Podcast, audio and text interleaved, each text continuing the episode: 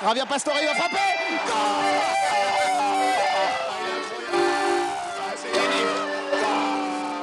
Hello, welcome, hola, bonjour, etc., etc. This is another romp through the finest, weirdest, and funniest football news that the European Championship has served up over the last seven days of football. Welcome to On the Left Side, the alternative football show. This week, we heard exactly why Wayne Rooney is England captain. When asked what message he'd be giving his teammates before the next England game, he said this Try and win.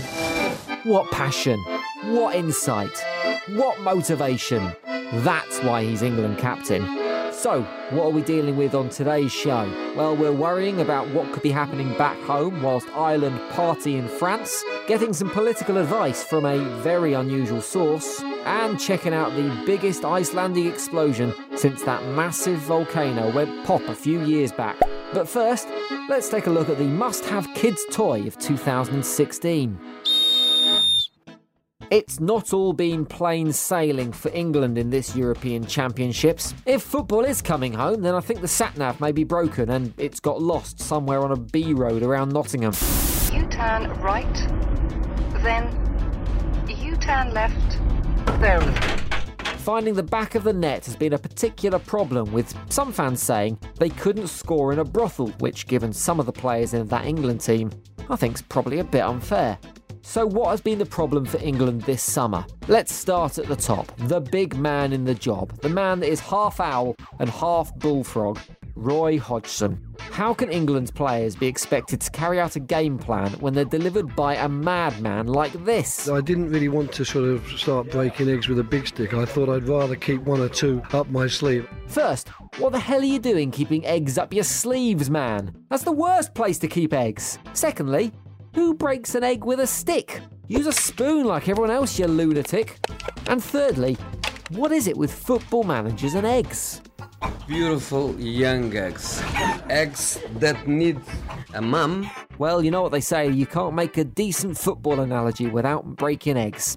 But it's no surprise that England are firing blanks up front when you consider the pre match preparations of the main man himself, Jamie Vardy. Given the micromanagement and sports science control of every aspect of a footballer's life nowadays, it was slightly surprising to see Leicester City's main man pictured enjoying a can of Red Bull and carrying a pouch of chewing tobacco, which is a diet more akin to a taxi driver than an international footballer. Maybe after the tournament we'll see an official Jamie Vardy action figure from the Leicester City club shop.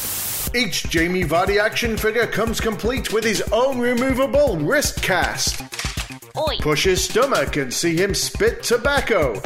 And with our new casino playset, why not pull the cord on his back to see him hurl abuse at any Asian businessman nearby? But Jamie is such a lad, lad, lad, lad, lad that he doesn't really see an issue with it, saying, had one one bad night's sleep, so I thought I needed a kind of Red Bull to wake me up. And uh, the nicotine patch, like I say, it was uh, it's not something I do regularly. It's just something that, that I need at the time. Oh, it's just something I've always done. Ah, that's fine if you've always done it then. I look forward too to seeing Harry Kane shooting up before a vital penalty shootout against the Germans. Wayne Rooney may be replacing his traditional pre match coin toss with dropping an E and a game of Russian roulette with the opposition. And Roy Hodgson himself trying to rip the face off the Italy manager after dropping a particularly dodgy tab of LSD. You know what? Actually, that would all be more exciting than England's performance so far. I just had to remind myself that whenever the commentator shouts Dier, they're just talking about one player and not the whole team. Towards Dier! Whilst the England football team were making their best efforts to try and leave Europe, David Beckham was doing his best to make sure the UK stayed in Europe. What this referendum campaign had needed all along was more uninformed opinion, and that's just what was provided from the perfectly presented lips of Golden Balls himself. Now, Becks has always been pretty decent at putting a cross in the box, but I never really saw him as the political campaigner type. But the former England captain took time out from posing in his pants to say this We live in a vibrant and connected world where together, as people, we are strong. For our children and their children, we should be facing the problems of the world together and not alone. Well, that's what he posted on Facebook anyway. I imagine it was fleshed out a bit by a load of PR people. What he really said was this Victoria! Victoria, where's my orange crayon? I want to draw a tiger. Victoria! But you know what? The sentiment is pretty much the same. He also compared the EU to playing football with the likes of Roy Keane, Ryan Giggs, and Phil Neville, which actually makes a lot of sense. Ryan Giggs is France. You need to watch it with your missus. Roy Keane's Germany, a little bit fighty in the past, but seems to have calmed down a bit now, even if it is miserable at times. And Phil Neville is Belgium. You don't know much about it, and it's just not as exciting as the other options.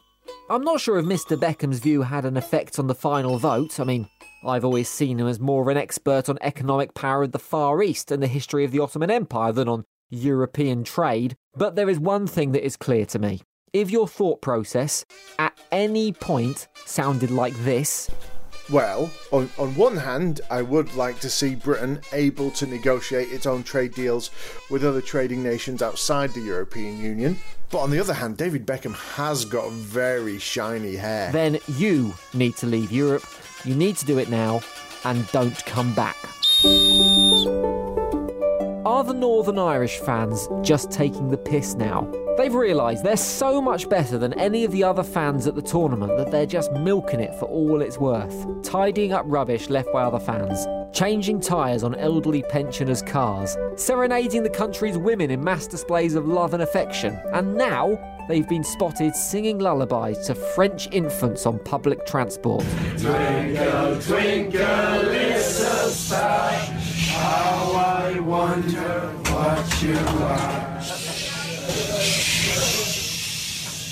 It all looks great, but could there be a worrying side effect to all this? I'm concerned that if all the usual aggression and mean spirited football chants over in France are being replaced with these joyful, traditional, and wholesome acts, then what the hell is going to be happening to traditional Irish music and attitude back home on the Emerald Isle?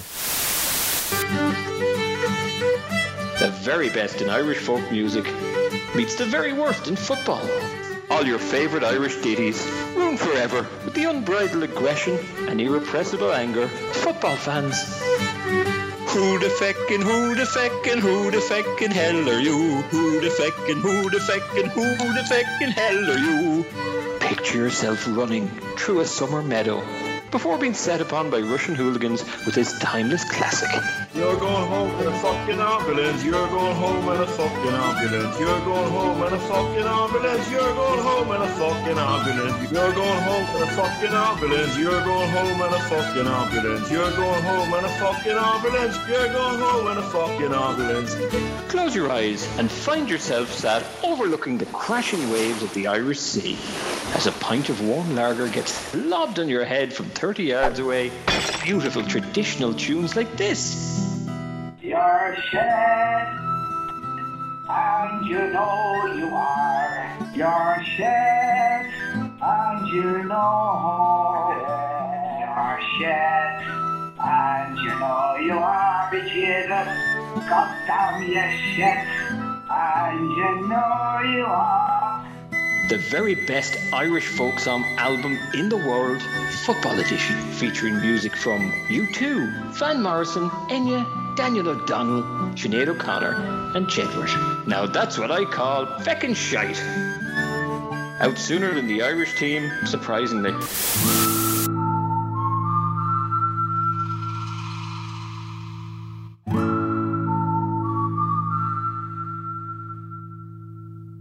Teams being described as the Leicester City of the Euros has been a bit of a pet hate for me so far this tournament. It's become shorthand for a small team beating a bigger team, and you have to say, that's kind of been a theme of the Euros. Big teams have stumbled and little teams have excelled.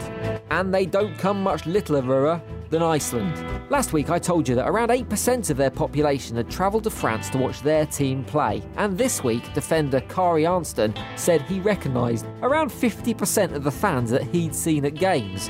It's no wonder it means so much to them. This is Iceland's biggest moment in football since that big old volcano erupted and almost stopped Barcelona getting to Wembley for the Champions League final. Now, I've played you overexcited commentary before, but this latest example makes that sound like Michael Owen at his most comatose, as Iceland beat Austria with a late winner to see them progress to the last 16 of the competition. This is how that moment was covered on Icelandic TV.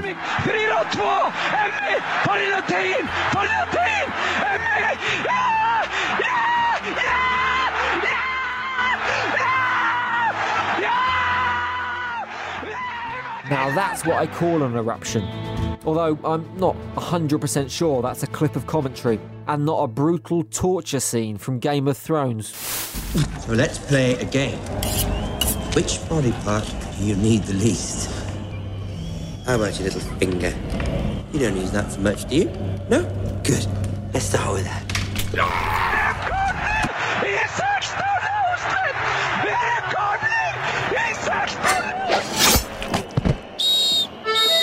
Right, that's it for another week of football goodness. You can subscribe for free and get every single on the left side alternative football show for free by heading to iTunes for free and hitting the free button. It's free, you know. I'm off to motivate my local sports team by telling them to go and win because that's full time. Adios, amigos. On the left side is a Paint Your Headphones production and is presented by Jim Salverson. So what's the words of who the feckin' hell are you? It's it's just who the feckin' hell are you? Who the feckin' hell are you? Or Who the fuck, who the fuck, who the fuck hell? Actually, I said that. I can say I'm going English, sure. yeah, I'm going English. I said that. That's that done. Yeah. Which body part do you need the least? No, the face, not the face! You don't use that for much, do you? Let's start with that.